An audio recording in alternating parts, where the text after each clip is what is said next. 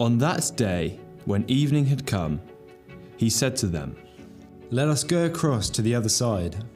And leaving the crowd, they took him with them in the boat, just as he was, and other boats were with him. And a great windstorm arose, and the waves were breaking into the boat, so that the boat was already filling.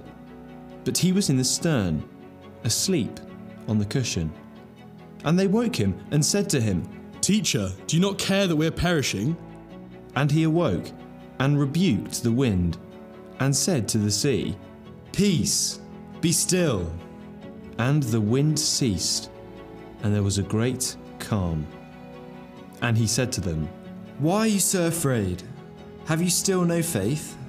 And they were filled with great fear and said to one another, "Who then is this, that even the wind and the sea obey him?" They came to the other side of the sea, to the country of the Gerasenes. And when Jesus had stepped out of the boat, immediately there met him out of the tombs a man with an unclean spirit.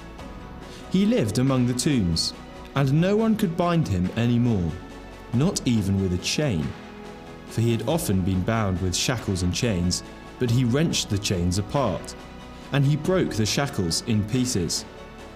No one had the strength to subdue him. Night and day, among the tombs and on the mountains, he was always crying out and cutting himself with stones. And when he saw Jesus from afar, he ran and fell down before him. And crying out with a loud voice, he said, "What have you to do with me, Jesus, Son of the Most High God? I adjure you by God, do not torment me." For he was saying to him, "Come out of the man, you unclean spirit." And Jesus asked him, "What is your name?"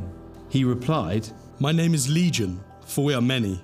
And he begged him earnestly not to send them out of the country. Now a great herd of pigs was feeding there on the hillside. And they begged him, saying, "Send us to the pigs, let us enter them." So he gave them permission. And the unclean spirits came out and entered the pigs. And the herd, numbering about two thousand, rushed down to the steep bank into the sea, and were drowned in the sea. The herdsmen fled and told it in the city and in the country, and people came to see what it was that had happened. And they came to Jesus and saw the demon-possessed man, the one who had had the legion, sitting there, clothed and in his right mind, and they were afraid. And those who had seen it described to them what had happened to the demon-possessed man and to the pigs. And they began to beg Jesus to depart from their region. As he was getting into the boat, the man who had been possessed with demons begged him that he might be with him. And he did not permit him, but said to him, "Go home to your friends and tell them how much the Lord has done for you, and how he has had mercy on you." And he went away and began to proclaim in the Decapolis how much Jesus had done for him, and everyone marveled. And when Jesus crossed again in the boat to the other side, a great crowd gathered about him, and he was beside the sea. Then came one of the rulers of the synagogue, Jairus by name, and seeing him, he fell at his feet and implored him earnestly, saying, "My little daughter is at the point of death. Come and lay your hands on her, so that she may be made well and live." And he went with him.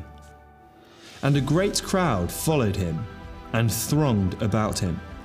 And there was a woman who had had a discharge of blood for twelve years, and who had suffered much under many physicians, and had spent all that she had, and was no better, but rather grew worse. She had heard reports about Jesus, and came up behind him in the crowd and touched his garment. For she said, "If I touch even his garments, I will be made well." And immediately the flow of blood dried up, and she felt in her body that she was healed of her disease.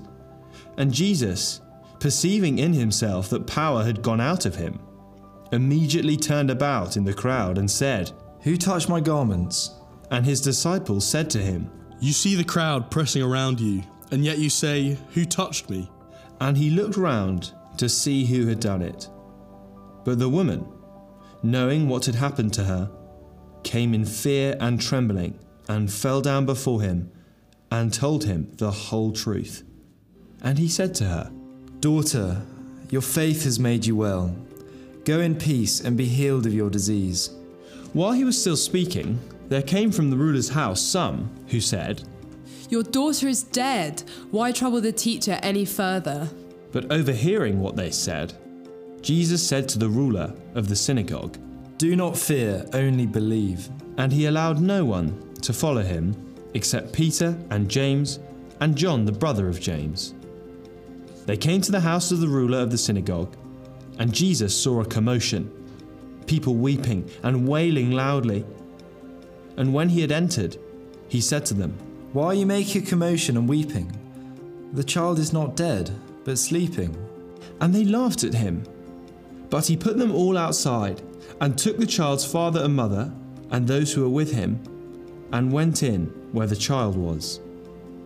Taking her by the hand, he said to her, "Talitha cumi," which means, "Little girl, I say to you, arise."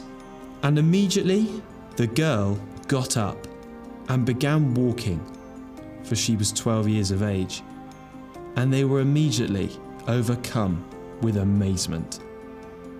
And he strictly charged them that no one should know this, and told them to give her something to eat.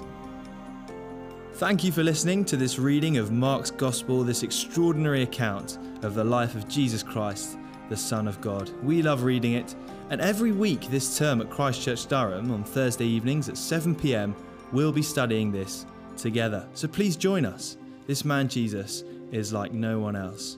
We'll be back next week for the next section of Mark's Gospel. See you then.